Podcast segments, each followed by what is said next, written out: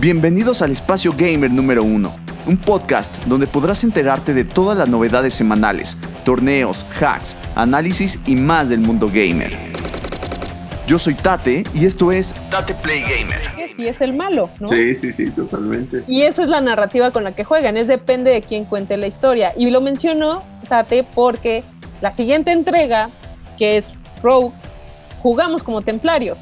Y este fue un giro súper padre que dio Ubisoft y que nos permitió pues llenar los zapatos de ahora Shay, que es el templario que se da cuenta de cómo eh, los asesinos son malos y son los más malos para él y de repente va desenmascarando también a su organización y toma una posición neutral, ¿no? Dándote la entrada de tú decides, aquí tienes la historia, aquí tienes todo lo que pasa, tú tienes que hacer ciertas cosas porque pues ya están predeterminadas, pero pues al final eh, la historia, en la historia no hay buenos ni malos, solo estamos de un lado u otro.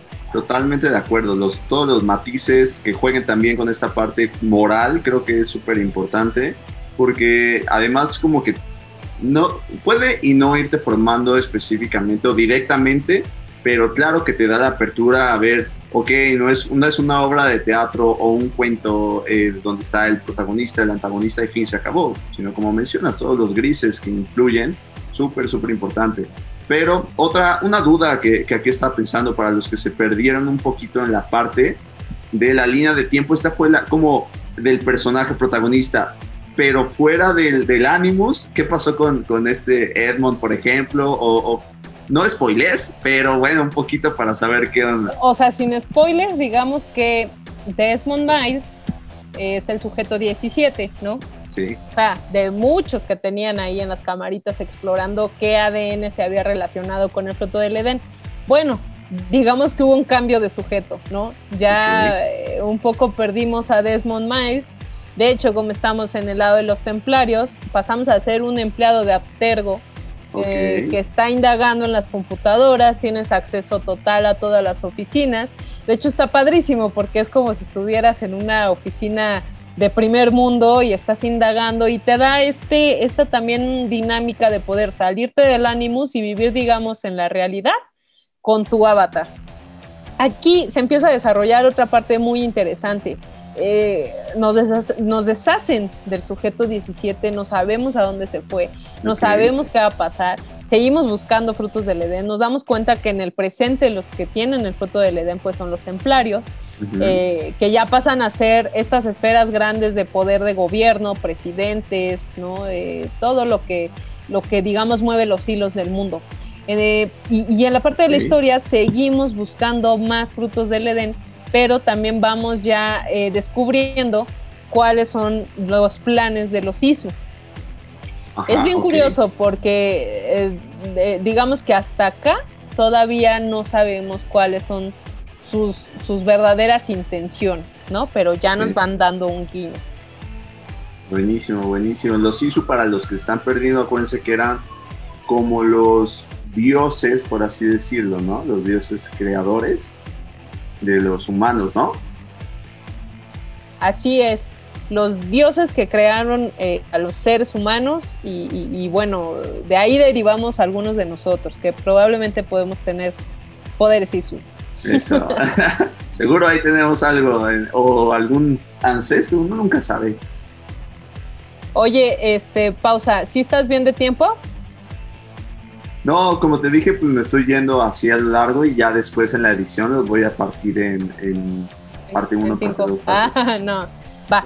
¿Cuánto llevamos? Ya vamos a la mitad. No, vamos como, ¿qué? Ah, no sé, a ti te sale el recording, de, ¿no? De tiempo. Sí, pero no me sale cuánto tiempo pero vamos, vamos a la mitad, ¿no? Oye, pero espérate, ahí apúntale, me equivoqué. Primero iba Black Flag y luego Raw. Ah, ah, no te preocupes. Si quieres, ahorita retomemos desde Black y lo Flag. En medio de... Y ya, eh, exactamente. ¿Va? ¿Ok, lista? 3, 2, 1. Bueno, y. Entonces. entonces está ahí entonces ahí justamente nos estabas platicando después de, Assassin's Creed 3, ¿no? Toda esta historia de, Norteamérica. Este, ¿cuál sigue? ¿Cuál seguiría? Pues la entrega siguiente es el Black Flag. Y aquí empezamos a explorar el mundo eh, con el personaje de Edward, ¿no? Edward, digamos que es el abuelo de Connor, entonces vamos hacia atrás en la historia. Es un rollo porque conforme vamos agarrando otro traje de, asesino, nos vamos a dando cuenta que todos están relacionados, porque efectivamente pues todos tienen que ver con el ADN que Desmond dejó. Claro, claro. Ahora, nos cambian al sujeto 17. Entonces, no los vamos a spoilear, ya adelante les diremos, pero entonces esta otra persona utiliza las mismas memorias genéticas que Desmond. Por eso es que llega a Edward, ¿no? Eh, aquí está padrísimo porque viajamos en barco y se da eh, en toda la parte de Cuba, en, gran parte de, Estados Unidos. y la verdad es que es todo un deleite poder eh, pues navegar en el mar, ¿no? El detalle del mar también es algo que yo destaco mucho de los creadores de videojuegos. Bioshock fue uno de los primeros juegos que ganó un premio por el desarrollo del agua, tal cual, o sea, el agua. Y Assassin's Creed lo vino a reforzar, ¿no? Con Black Flag, océanos maravillosos, efectos especiales, lluvias, tormentas y todo desde un barco pirata, ¿no? Porque Edward, pues era un asesino pirata. Entonces, ¿en qué parte de la historia estamos? Edward encuentra ya un templo de una hermandad de asesinos. Y entonces dice, ¿por qué hay un chorro de asesinos en todos lados? ¿no? ¿Qué, están buscando? ¿Qué están defendiendo? ¿Por qué hay una hermandad? Y entonces se va viendo que hay un código específico para estos asesinos. Es el mismo código que Ezio Auditore en su momento creó. Porque en Brotherhood digamos, que metió los, las primeras bases para que estos asesinos pues no mataran por matar, porque son muy buenos. correcto. Entonces, vamos avanzando en la historia, vamos avanzando en la parte ISU, empiezan eh, a descifrar en, digamos, en la línea de tiempo de la realidad en donde estaría Desmond, el equipo de investigación empieza a contactar con mensajes cifrados que les empiezan a dar un mensaje sobre el fin del mundo, y empiezan a decirles que tienen que colaborar, que el mensajero ha llegado y no sabe nadie quién es el mensajero. Entonces, vamos a, iniciar ya, digamos, en la parte gruesa de la historia eh, con el Assassin's Creed Rogue, ¿no? Que es la siguiente entrega. Y ahí sí. Así que hacemos pausa porque ahí ya, ya metimos lo de Rogue. Ajá. Y si quieres nada más como termina con algo de Rogue para seguir a, lo siguiente, ¿no? Ok. Y bueno, en esta historia de, Assassin's Creed Rogue es bien importante cerrar con, eh, pues que en el juego aparece Heitam. Heitam Kenway es el papá de uno de los protagonistas eh, que conocemos, que es pues, Edward, ¿no? Entonces, Heitam es un templario, entonces pues vamos viendo cómo también se desarrolla la historia eh, con otro mentor que se llama Aquiles, con Adewale, que es un esclavo que se convierte en asesino, y también Charles Dorian. Eh, Charles Dorian es muy importante, eh, ¿por qué? Porque con esta historia abrimos el siguiente capítulo, que es Assassin's Creed Unity. Unity. Fíjate que aquí pequeño paréntesis, a partir de Unity me perdí un poquito en la jugabilidad, en la parte de que no, no este, dejé de jugarlos. O sea, y esto no fue porque no me gustaban, sino tengo que ponerme otra vez a hacerlo, porque ahorita más con la plática que estamos teniendo ya me interesó muchísimo más volverlo a hacer. Hasta me encantaría jugar desde el mundo, este, pero, pero a ver, cuéntame, porque ya me piqué. Eh, lo malo es que Unity es un juego, para mi gusto, uno de los peores de la saga. la ah, jugabilidad tiene mil errores. Empezaron a explorar esta parte que también ya había salido en, la saga de Ezio, de multijugador en línea. Pero acá complica muchísimo el sigilo, complica muchísimo, eh, digamos, la dinámica. Debes de tener una conexión súper, mega, e hiper buena para que pues, no pase nada y puedas abrir al menos todos los cofres. Y si sale una persona del equipo, pues ya valió la, misión. Entonces es un poco más complicada. En cuestión de historia, a mí, sinceramente, y esta es mi opinión personal, no me encantó. Sale Napoleón, por ejemplo, ¿no?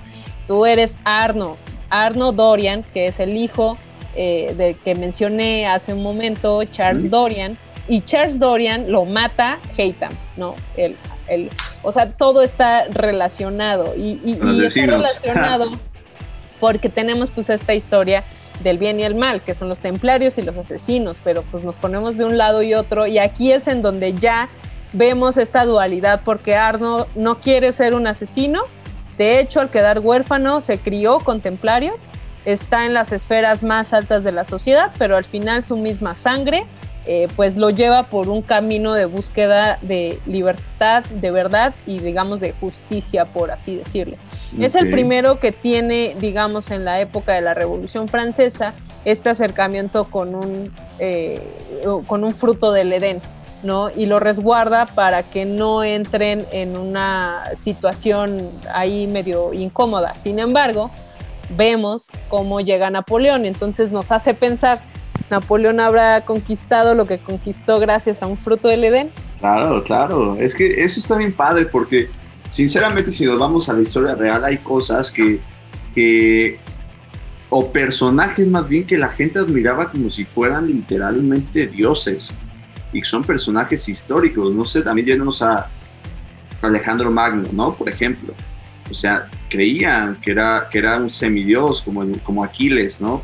Yéndonos a, a la antigua Grecia, Macedonia y demás, o más, no sé, actualmente yéndonos un poquito más a la historia, aunque haya sido un antagonista porque no ganó, que son lo que es este Adolfo Hitler, Adolf Hitler, también para muchos era, era ya tal vez no semidios porque pues ya lo que cambia son los conceptos, ¿no? El nombre o el título que se le daba, pero también fue como un gran, gran general, este, entonces a lo que voy es que luego es por la, son por las hazañas que hace, que, que para muchos hombres, humanos, mujeres, es imposible como lo hayan hecho, ¿no? Por eso se le da eso. Entonces, este juego juega con eso, aprovecha ese lado y se me hace súper interesante.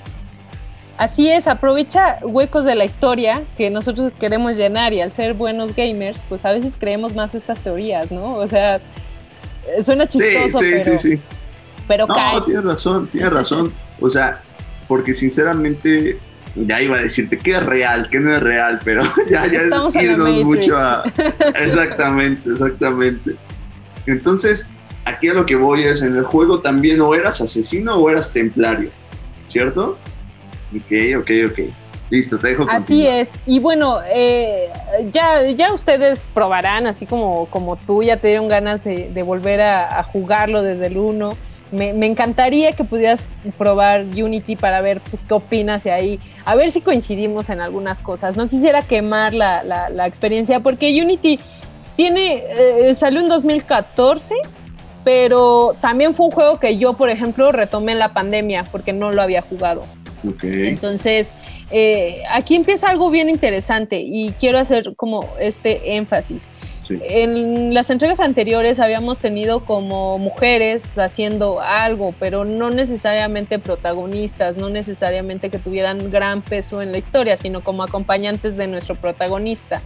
En Unity ya empieza a verse a Elise como una la pareja sentimental y también digamos la hija de la persona que acoge a Arno al quedar huérfano y empezamos a ver a esta mujer pues muy aguerrida, templaria, pero también muy capaz, estratégica, eh, algunas veces pues muy como que, híjole, medio, medio intensa, ¿no? Pero bueno, ya empezamos a ver eh, personajes femeninos mucho más delineados, mucho más, una construcción mucho más padre también para las mujeres que somos gamers.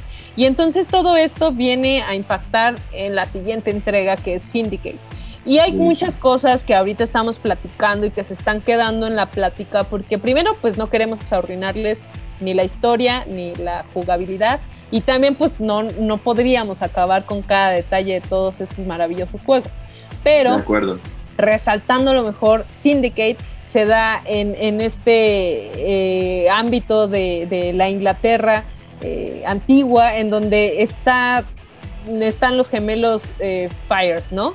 Entonces, Jacob y Evie vienen a ser estos protagonistas. Entonces, la jugabilidad del sindicato, pues va con esta dualidad. Evie es una digamos, una protagonista igual o más carismática que Ezio, ¿no? Es una de las más queridas en la franquicia, de hecho tiene mucha popularidad y eh, pues que viene a revolucionar mucho la manera en la que pues también nos incluían a las mujeres en este tipo de, temáticas, ¿no? Y lo saco porque no todas las mujeres estamos transmitiendo en streaming, este, ni, o sea, no, hay, hay muchas que nos dedicamos a esto por hobby, por un desestrés y que realmente nos apasiona la historia, ¿no? Entonces, darnos estos pequeños guiños e importancia también a los personajes femeninos, creo que sumó muchos adeptos a la franquicia. No, y está súper bien. Yo, de hecho, estaba viendo un análisis la otra vez, unas estadísticas que, pues como buen gamer, ya sabes que te la pasas en internet y viendo cuáles son las nuevas noticias.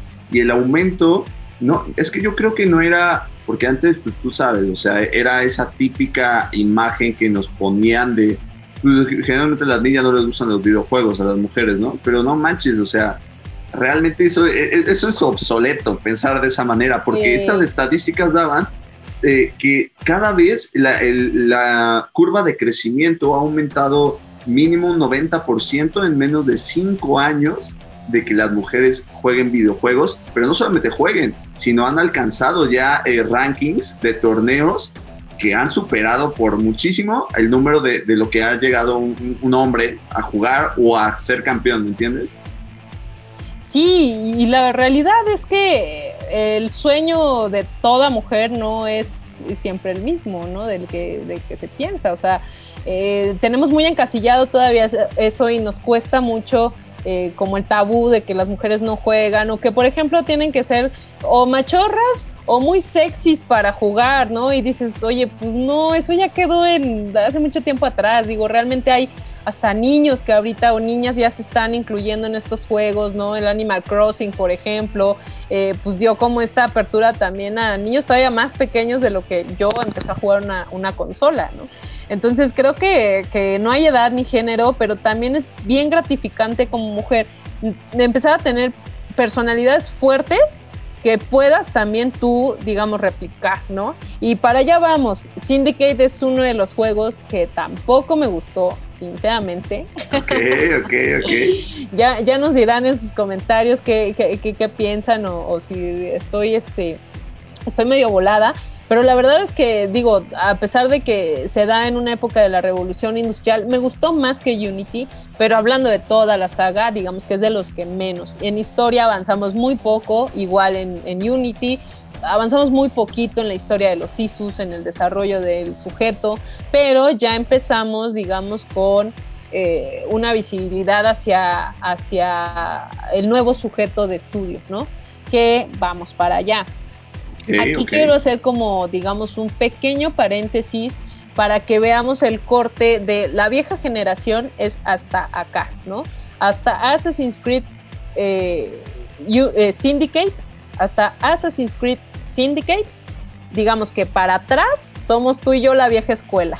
Sí, sí, sí, sí, ok. Todo vino a revolucionar, hubo bastantes cambios en Ubisoft, de hecho el equipo creativo, eh, digamos que fue multicultural, eh, y fueron de historiadores y esto, pero vinieron a revolucionar porque necesitaban darle un refresh. Ya se estaban jugando en ese entonces eh, cosas pues como Fortnite, eh, a lo mejor como otro tipo de jugabilidades mucho más acorde a las nuevas generaciones y es cuando deciden parar dos años, ¿no? Dicen, necesitamos hacer otra cosa, necesitamos darle un refresh, pero también necesitamos pues continuar con la historia principal a la que no hemos alimentado.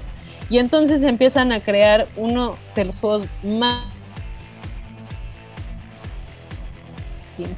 ¿no? Perdón, este se, cortó esa última frase, no te escuché. ¿Me la puedes...? Desde que dices, este, uno de los juegos más revolucionarios. y, es cuando se dan una pausa y empiezan a crear uno de los juegos más maravillosos para mí, que es el Assassin's Creed Origins, ¿no? Eh, este es la décima entrega ya de la historia y se ve realmente el cambio. Aquí es en donde empiezan pues con mucho hate porque ya la jugabilidad a veces no es la que recordábamos del Assassin's Creed, era repetitiva, sigue siendo un poco repetitiva, sigues escalando, sigues usando una, un, este, un cuchillo escondido en la muñeca, sigues eh, volando al lado de un águila, pero acá cambia mucho porque de repente te empiezan a contar, pues precisamente como el título de la entrega, el origen de los asesinos. Entonces, en, en, la línea del tiempo estamos todos regados. Digamos que primero estamos en Origins. Bueno, primero estaríamos en Odyssey, pero estamos en Origins, luego sigue lo demás. Entonces, en este eh, despertar glorioso de la, de la, hermandad y de cómo inicia, nos sitúan en Egipto, nos sitúan con, con Carlo Magno y nos, nos sitúan con Cleopatra. Entonces, es una cosa maravillosa porque puedes escalar. Eh, pirámides, puedes estar en la pirámide de Keops, puedes conocer los templos de los dioses egipcios, hay un modo en el que puedes sacar eh, peleas específicas con dioses o espíritus de los dioses como Anubis, eh, peleas con hienas, con leones, con elefantes, eh, gigantes, y todo lo haces de la mano de Bayek, que es uno de los mejores personajes de la saga. Es un personaje súper bien construido, carismático, que tiene una motivación personal en la que los templarios, que en ese entonces se llamaban la Orden Antigua, pues empiezan a conspirar porque saben que hay cámaras secretas que dan mensajes eh, de poder, ¿no? Estas cámaras secretas no son ni más ni menos que los templos, digamos, donde iban el fruto del Edén. Regresamos un poco a lo que contábamos. Eh, y es ahí en donde se expande todo su potencial y el mensaje eh, te da, digamos, la instrucción para que en el presente puedas tomar ciertas decisiones. Ok, ok, ok, wow. E, ese de verdad que va a ser el que voy a instalar ahorita con tu recomendación y descripción. Voy a, voy a, de la nueva saga, de la nueva escuela, no sé, voy a, voy a bajarlo y ver qué tal. Y también todos los que están escuchando, háganlo, coméntenos, recuerden, eh, aquí haciendo un pequeño paréntesis, que pueden jugar con nosotros cuando quieran. Estamos aquí con Tai, la pueden encontrar en Xbox o en Nintendo Switch como Tai Bure Bure y a mí como Tate Play o Tate Play Gamer. Entonces, eh, pues muy emocionados de verdad de, esta plática. Es Assassin's Creed, toda la saga, todo lo que, lo que tiene que ver a grandes rasgos, porque como dice Tai, no podríamos contarles absolutamente todos, pero de verdad que me está dando una cátedra impresionante. Entonces, te dejo continuar, Tai.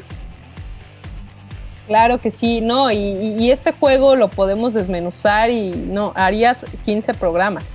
Pero en realidad lo que nos interesa es que ustedes sepan un poco más de cómo este juego también tiene cortes RPG, ¿no? Eh, y por eso es que es tan diferente a las, a las entregas anteriores. Entonces, eh, bueno, de repente en la historia empezamos a ver el origen de la hoja oculta, ¿no? Que es un, rasgo bien, bien interesante de todos los Assassin's Creed. Eh, como bien te comentaba, tenemos peleas con, con animales como hipopótamos o, cocodrilos, por ejemplo, pero también tienes que recolectar materiales para hacer tus armaduras. Entonces, esto es algo bien interesante porque te da la oportunidad de mejorar, de empezar a crear armaduras, arcos o protecciones con pieles pues digamos eh, que, son duras o, que son más blandas y que eso te da cierta resistencia frente a los enemigos. También aquí pues vas subiendo de nivel, es algo que eh, tú empiezas en el nivel digamos cero y vas subiendo a tu personaje de nivel, esto pues con las mejoras del equipo principalmente y también con la exploración del mapa, que aquí es un deleite y te puedes pasar horas en el desierto, de día, de noche. Hay una parte bien interesante que es, si tú te quedas mucho tiempo caminando en el desierto, empiezas a tener visiones, incluso se sale, salen serpientes, sale el hijo de Bayek y sale Moisés, ¿no? Se puede llegar a ver a Moisés con, con su báculo, digamos, en tu debraye del sol. Son cosas bien padres, cuando corres mucho el personaje se cansa y empieza a jadear. Eh, Y al final ya casi de, de, este grandioso juego, empezamos a ver a Aya, que es, digamos, eh, la esposa de Bayek y por la que empieza toda esta historia de venganza, porque es una historia de venganza en esta entrega, pero empezamos a ver cómo esta, este personaje es el, eh, digamos, clave. Y me voy a regresar ahora a algo. Aya em, comienza a ver que tiene un camino hacia la hermandad y que debe de hacer, digamos, esta asociación de personas que se encargan de los templarios o de la gente mala, eh, tiene que formalizarlo. Es así como inicia la orden de los asesinos. Entonces, eh, ella se cambia su nombre y se pone Amunet, que es como una diosa de la guerra, eh, una representante de la guerra en ese entonces, pero si ves la forma final de Aya, nos regresamos en el tiempo y en la cámara de la entrega de eh, Assassin's Creed Brotherhood, no recuerdo si es el Brotherhood o Assassin's Creed 2, pero está, digamos que la parte donde están todos los asesinos en, en Monterigioni, eh, vemos la estatua de Aya como una de las, de las asesinas, digamos, históricas y emblemáticas. No vemos a Valle. Entonces está padrísimo porque de repente ves algo que viste hace 10 años, ¿no? Sí, sí, sí, sí, sí. No, está, está increíble. De verdad es que, entonces, ¿consideras que sí se reinventaron con estas nuevas sagas? ¿Tú crees que obviamente además de, los gráficos que seguramente mejoraron. ¿Qué tal la, jugabilidad? Porque mencionabas que pueden sí ser repetitivos, pero sí cambiaban otras cosas. Sí, tienes, por ejemplo, ya eh, utilizas escudos, utilizas lanzas, utilizas eh, otro tipo de armamento, entonces se vuelve más complejo. Eh, creo que la jugabilidad de Origins es buena, eh, creo que no es este, tan complicado, solo, hay que acostumbrarse. Hay cosas que nos van a seguir pasando, como aventarte este, como Jerónimo y pues morir siento que eso creo que todo el mundo lo hace para, para ver si se muere nuestro monito. Eh, pero bueno, la verdad es que sí, sí hubo un cambio gráficamente, históricamente, pero sí siguen los bugs sí siguen ciertas partes de, los juegos. De hecho, eh, yo no lo jugué el año en, el que salió, lo jugué un año después. Pero cuando salió, yo me acuerdo que también en los foros decían mucho que había muchos errores, ¿no? Este, eh, en esta entrega. Entonces, creo que sí fue una reinvención. La verdad es que los paisajes están increíbles y con esta misma dinámica eh, recrean dos DLCs que son súper relevantes para la historia de Assassin's Creed. Uno que es, digamos, eh, la historia de la ojo oculta, que estás peleando, eh, mm, conoces a una persona que, se llama eh, Darío, y bueno, Darío tiene un peso importante en toda la hermandad de los asesinos. Ok, ok, ok, Darío. No, pues bueno, además a todos los que lo están escuchando, si nunca han jugado esta, estas sagas, que todavía, todavía faltan un par, ¿no? Pero no solamente van a pasarse un buen rato, sino que van a aprender un montón. O sea, un montón, un montón, un montón. Tanto de mitología como de hechos históricos y alguna otra definición que no tenían ni idea.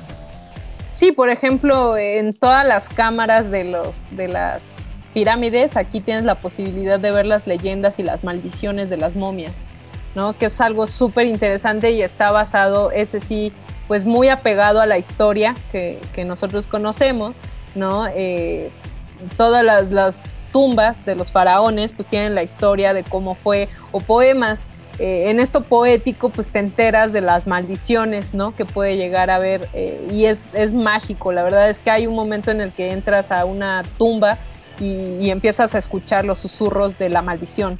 ¿En Entonces, son detalles súper padres, digo, como ah. gamers, creo que son como cosas que, que, que, aplaudimos mucho porque enriquecen la experiencia del juego.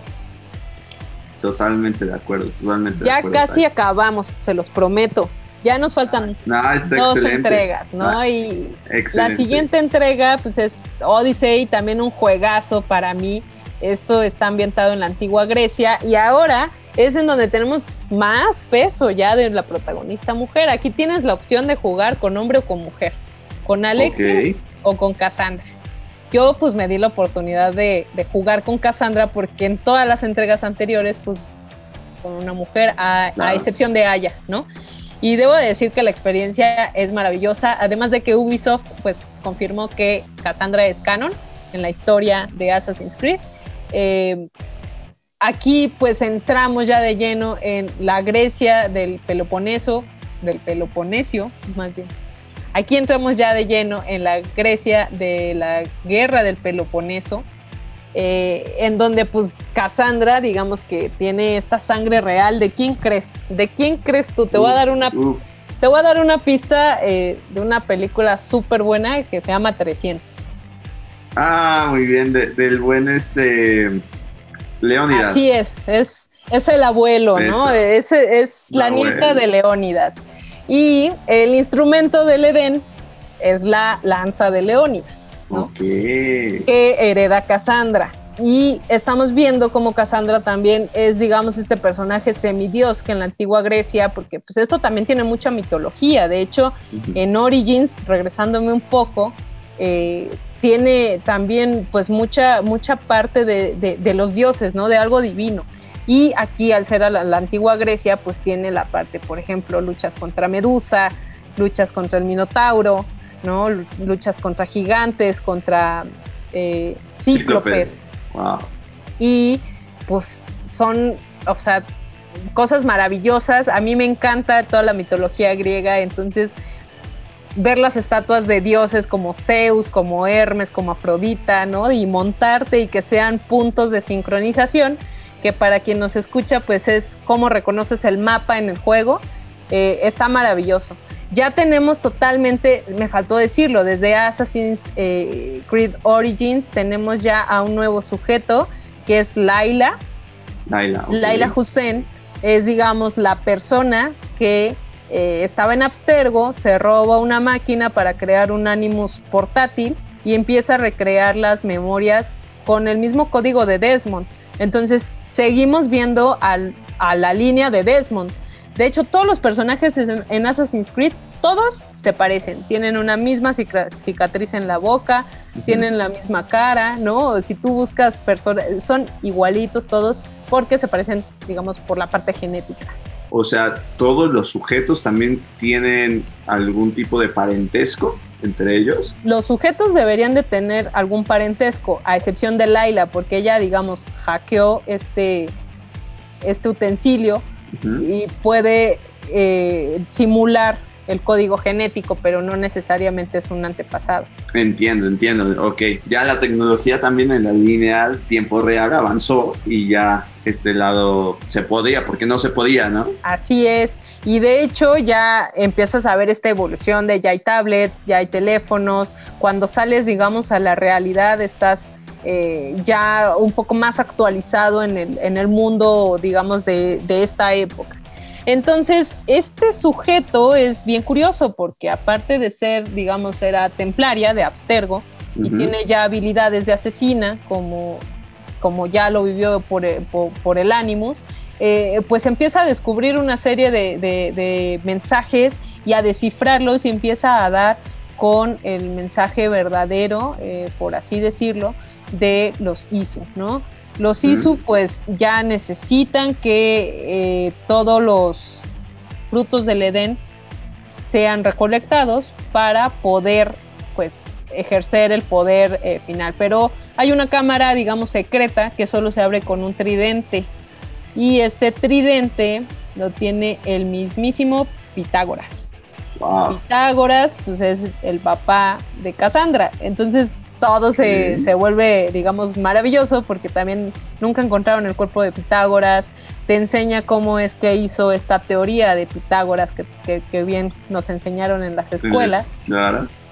Y eh, eh, pues es súper interesante ver cómo avanza eh, la historia hasta decirte que el poseedor de la lanza tiene incluso más poder que los frutos del Edén y digamos que contrarresta esta parte de poder mental pero quien lo tiene, pues tiene vida eterna y al momento de delegarlo a otra persona, muere.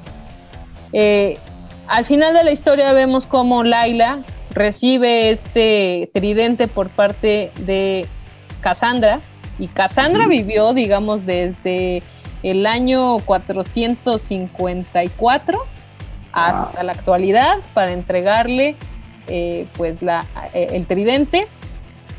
y Laila pues empieza a absorber su poder, empieza a darse cuenta que tiene el poder y empieza pues a tener esta dualidad, ¿no? Lo mismo, regresamos, es una, digamos, como, como constante en la historia. No hay buenos ni malos, solamente está lo que hay, ¿no? Y lo vas a vivir, no todo es verdad, nada es verdad, todo está permitido. todo está permitido.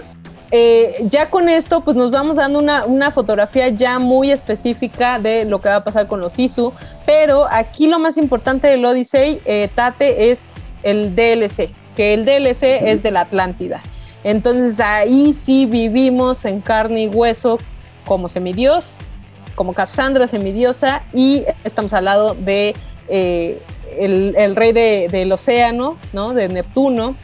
Estamos eh, con Afrodita, con Penélope, estamos con Hermes y empezamos a ver cómo era, digamos, en tres niveles la historia de los dioses, que es pues el cielo, el infierno y el inframundo. Peleamos con Hades, conocemos a Zeus, vemos cómo, los dioses también eh, peleaban con humanos porque era su diversión, ¿no? Y como Isu, ellos eran Isu, crearon estos artefactos pues por meramente diversión. Ahí empieza a explicarse ya todo lo que tenemos en entregas anteriores sobre el poder mental que ejercían sobre las civilizaciones, cómo construyeron las civilizaciones, por qué la Atlántida desapareció y por qué sí existe y por qué existen ciertas civilizaciones que se sumaron. Todo nos lo cuentan ahí. Y como en el DLC.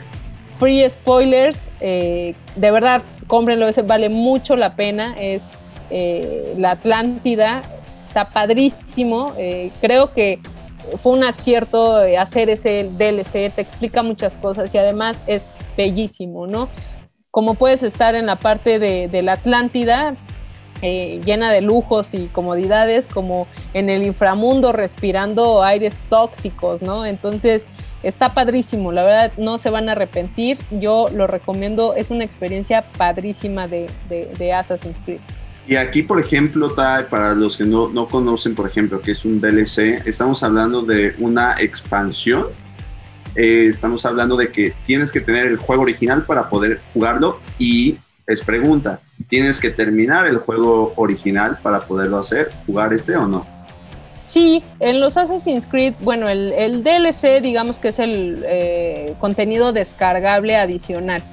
Tú te lo puedes saltar, pero digamos que es un plus si quieres eh, más, más este, historia sobre el videojuego que, que te apasiona. El DLC sí es recomendable que solo lo hagas al final de todo el juego algo que pasa con los Assassin's Creed es que el mapa es tan grande y tan rico y hay tantas misiones secundarias que si tú haces todo, pues te llevas unas 150, 200 horas. Eso es una diferencia también bien remarcable. En las entregas, antes del Origins, tú te podrías acabar un juego por mucho en un mes, ¿no? Eh, digo, eh, a paso gamer. Claro, claro pero ya en las nuevas entregas, tú entre misiones secundarias, misiones adicionales, eh, retos que crean las mismas plataformas de Ubisoft, puedes llevarte hasta 200 horas totales de juego y no acabas, ¿no? Entonces, son muy grandes, o sea, realmente para sacar un 100% creo que hay quienes sí, hay quienes han dicho, no, yo en 100 horas, no, 80 horas lo acabé. Eh, pero bueno, esa es, digamos, mi visión, ¿no? Particular. Yo, yo, no lo logro en, 80 horas, ni en pedo, pero... sí, claro, claro. No, además depende de, del estilo de juego, porque pararse para apreciar el paisaje eh, te lleva un ratito comparado a irte directo a las misiones principales, ¿no? Entonces, tiene mucho sentido. Además, el chiste de, de, estos juegos ya, ya van más allá. No, o sea, no quiero criticar a los juegos anteriores como Super Mario 64, ¿no? Pero porque era un excelente juego, pero a lo que voy es, ya va más allá de simplemente querer acabar la misión, sino quieres vivir la experiencia, ¿no? Más en los juegos históricos. Totalmente. Y los DLCs también vienen, digamos, a poner un punto final. Eh, como se hacen después del desarrollo del juego, también vienen, digamos, a atar cabos. Entonces el DLC es algo que también nos ayuda mucho en este tipo de historias o de, personajes pues complejos, historia compleja, para entender un poco más de lo terminamos con Laila eh, teniendo un desafortunado evento con alguien de su equipo y volviéndose un poco loca eh, por el poder del tridente. Y pues ya, ahora sí llegamos a la última entrega. Qué emoción, tambores. posible. La última entrega pues, es Assassin's Creed Valhalla. Eh, cabe destacar que todas estas tendencias de las civilizaciones también tienen que ver con la historia, con la riqueza de la historia eh, de, para el juego, ¿no? Eh, muchos decimos, ay, es que queremos un Assassin's Creed aquí en México. Bueno, en, en Black Flag llegas a Tulum, ¿no? Entonces, eh, sí, sí hay situaciones muy cercanas, pero creo que la manera en la que están llevando la historia, pues tiene estas civilizaciones también muy visuales, muy ricas en, estos misterios y secretos del mundo y, y, una de las civilizaciones que a todo el mundo nos encanta y, no entendemos y por eso yo creo que nos gusta pues son los vikingos, ¿no? Claro. Aquí hay algo súper importante. Una de las, eh, de las personas del equipo creativo de desarrollo de Ubisoft pues fue el, un, digamos un coescritor de Vikingos, de la serie Vikingos. La de Netflix. Entonces, Así es, es un historiador que, pues, digamos, asesora en qué sí está bien y qué está mal. Y aquí vemos un cambio totalmente diferente. Digo, las gráficas son extraordinarias. Tenemos otra vez esta dualidad en la que puedes jugar con un hombre o con una mujer. Eivor es el personaje principal y pues tiene nombre de los dos, ¿no? Entonces, el canon es y de nueva cuenta la mujer, ¿no? Entonces, digamos que que todo gira en torno a, a, Eivor. Desde la entrega de Odyssey también puedes incluso enamorarte de personas, filtrar eh, y llegar pues a un colecho con ellas. Entonces aquí, aquí eh, también tienes esas posibilidades como vikingo y recordemos que pues en esa cultura no había como tal una definición de sexualidad o de, sexo, ¿no? La verdad es que eran muy abiertos vives una cultura muy parecida a lo que vimos en la serie de televisión. Eh, por obvias razones, tampoco es que haya tantos registros o tanto diferente de, de, los... La historia de, de los nórdicos, pero pues sí vemos toda esta parte de las creencias, de los dioses, de cómo abandonaban por buscar recursos y crecer, ¿no? Y empezar a hacer una civilización un poco más avanzada, pero a la vez no podían. Eivor es un personaje encantador, la verdad es que también nos va llevando por, por lugares y por, por, por, cosas muy padres.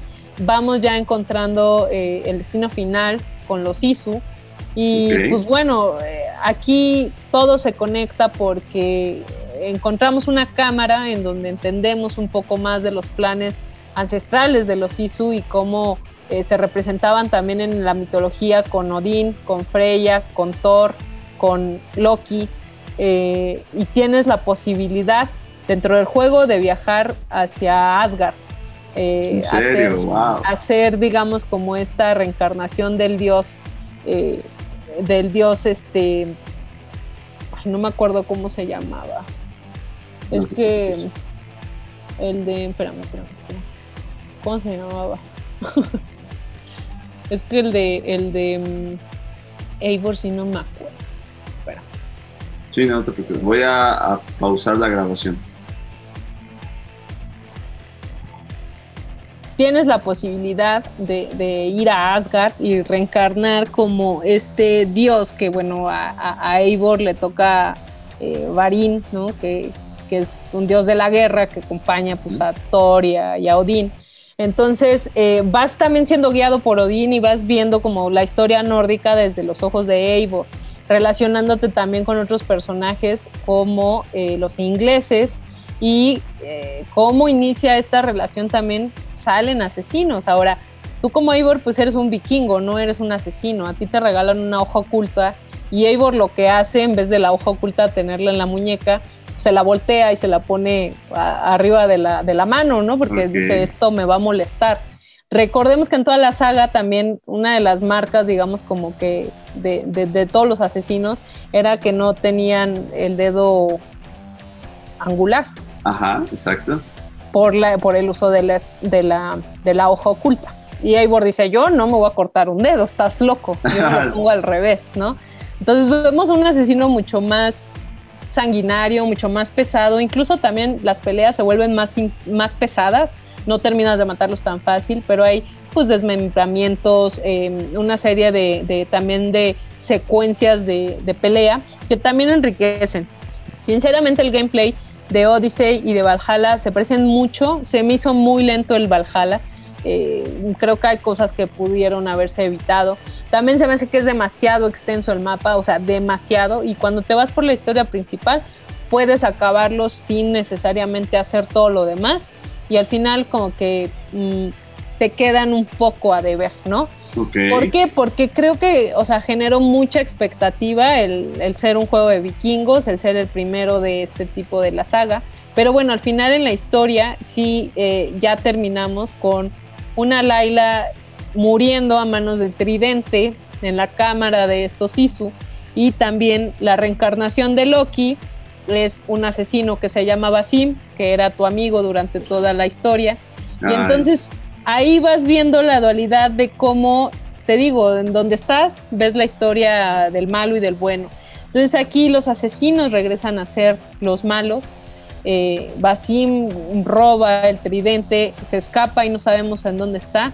Y al final recordamos a Desmond, encontramos a Desmond en un árbol, una ramificación como el Yggdrasil, ¿no? de la cultura nórdica, y entonces Laila lo encuentra y le dice, el mensajero está aquí, ¿no? Tú, eres el mensajero, tú eres el que mandó los mensajes durante, ¿qué te dije? Desde el Assassin's Creed 2, sí, ¿no? Sí, sí, sí, sí. Entonces, eh, bueno, ahí Blow Mind y la verdad es que está eh, bastante aceptable la entrega, tampoco fue de mis preferidas, creo que para mí también, ya contándote como lo bueno y lo malo y, lo feo y lo maravilloso. Eh, creo que Valhalla a mí se me quedó a deber, no sé qué opinen los demás.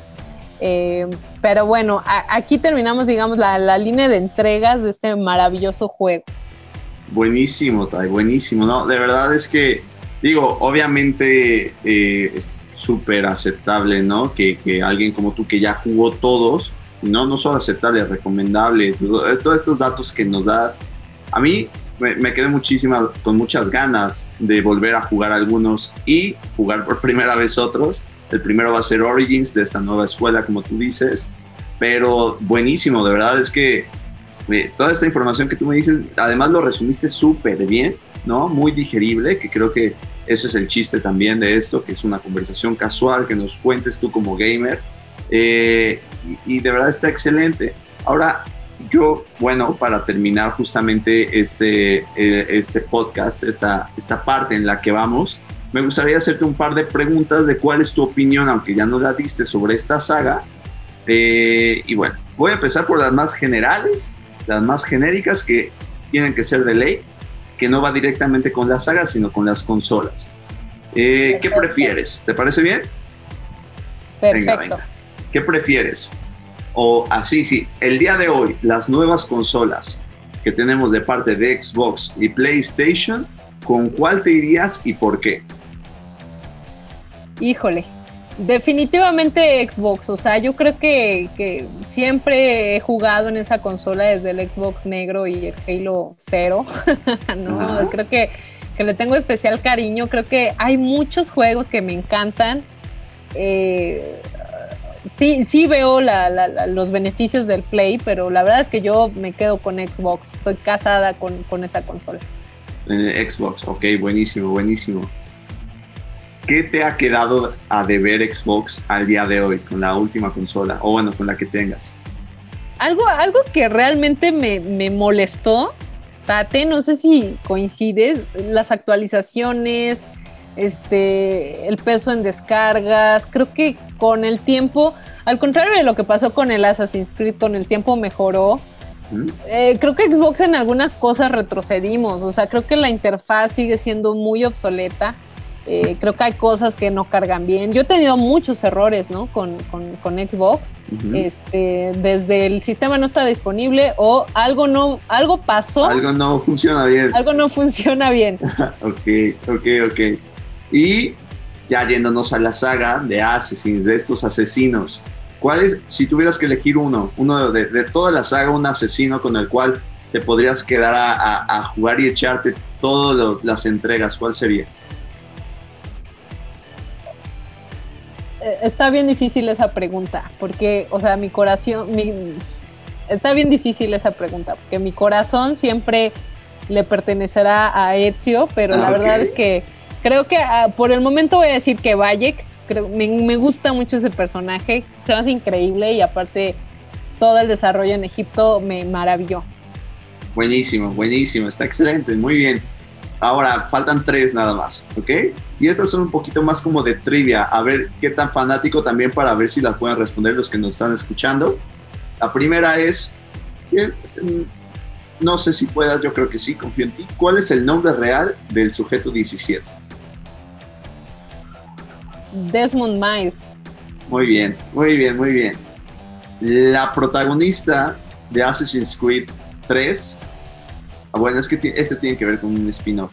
Entonces, no vamos a spin-off. Pero sí, sí me la sé. Ah. Ahora, a ver, pero la voy a, cambiar para los que lo, escuchen. Va. Ahí va. Pregunta número 2. ¿Cuál es el nombre real del protagonista de Assassin's Creed 3? Está, está cabroncísimo pronunciarlo. Es como ratón, ratón jaque. Pero sí se tiene ratón jaquetón, ¿no? Algo así.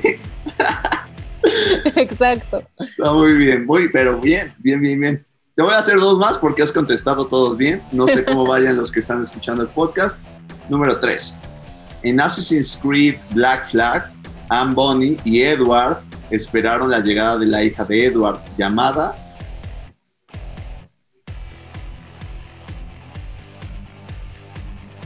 Esa sí no me la sé. No te preocupes, no te preocupes. Esa sí no me acuerdo. No la vamos a decir aquí. Contesten los que están viendo. Eh, lo vamos a publicar justamente ahorita en redes sociales para que nos lo contesten, ¿vale? Sí, sí, sí. Participen y ya la última, de, eh, que creo que es muy interesante. ¿En qué entrega se hace uso por vez, por primera vez, la doble hoja oculta? La doble hoja oculta me parece que sale en Revelations. Es en Assassin's Creed 2. Brother, sí, en el 2. Está bien, está bien. vamos a hacer otra. Otra, otra, porque si no van a decir, no, ¿qué? a ver, ahí te va. Eh, eh, eh. O la misma, pero nada más digo en el 2. Ándale, va, ahí va, ahí va. Y la última pregunta, Tai, ya para todos los que escucharon este podcast y llegaron hasta aquí, es ¿en qué entrega se hace uso por primera vez de la doble hoja oculta?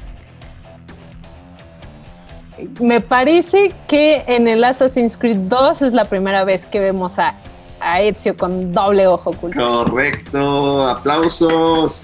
Muy bien, muy bien, Tai. Pues bueno, a, todos los que nos escucharon, de verdad les agradecemos que se echaran este podcast completo. Si llegaste aquí, eres un gamer de corazón y eres fan de estos videojuegos. Entonces, de verdad, muchísimas gracias. Muchas gracias, Tai, por, por dar, darnos esta cátedra increíble de esta saga maravillosa.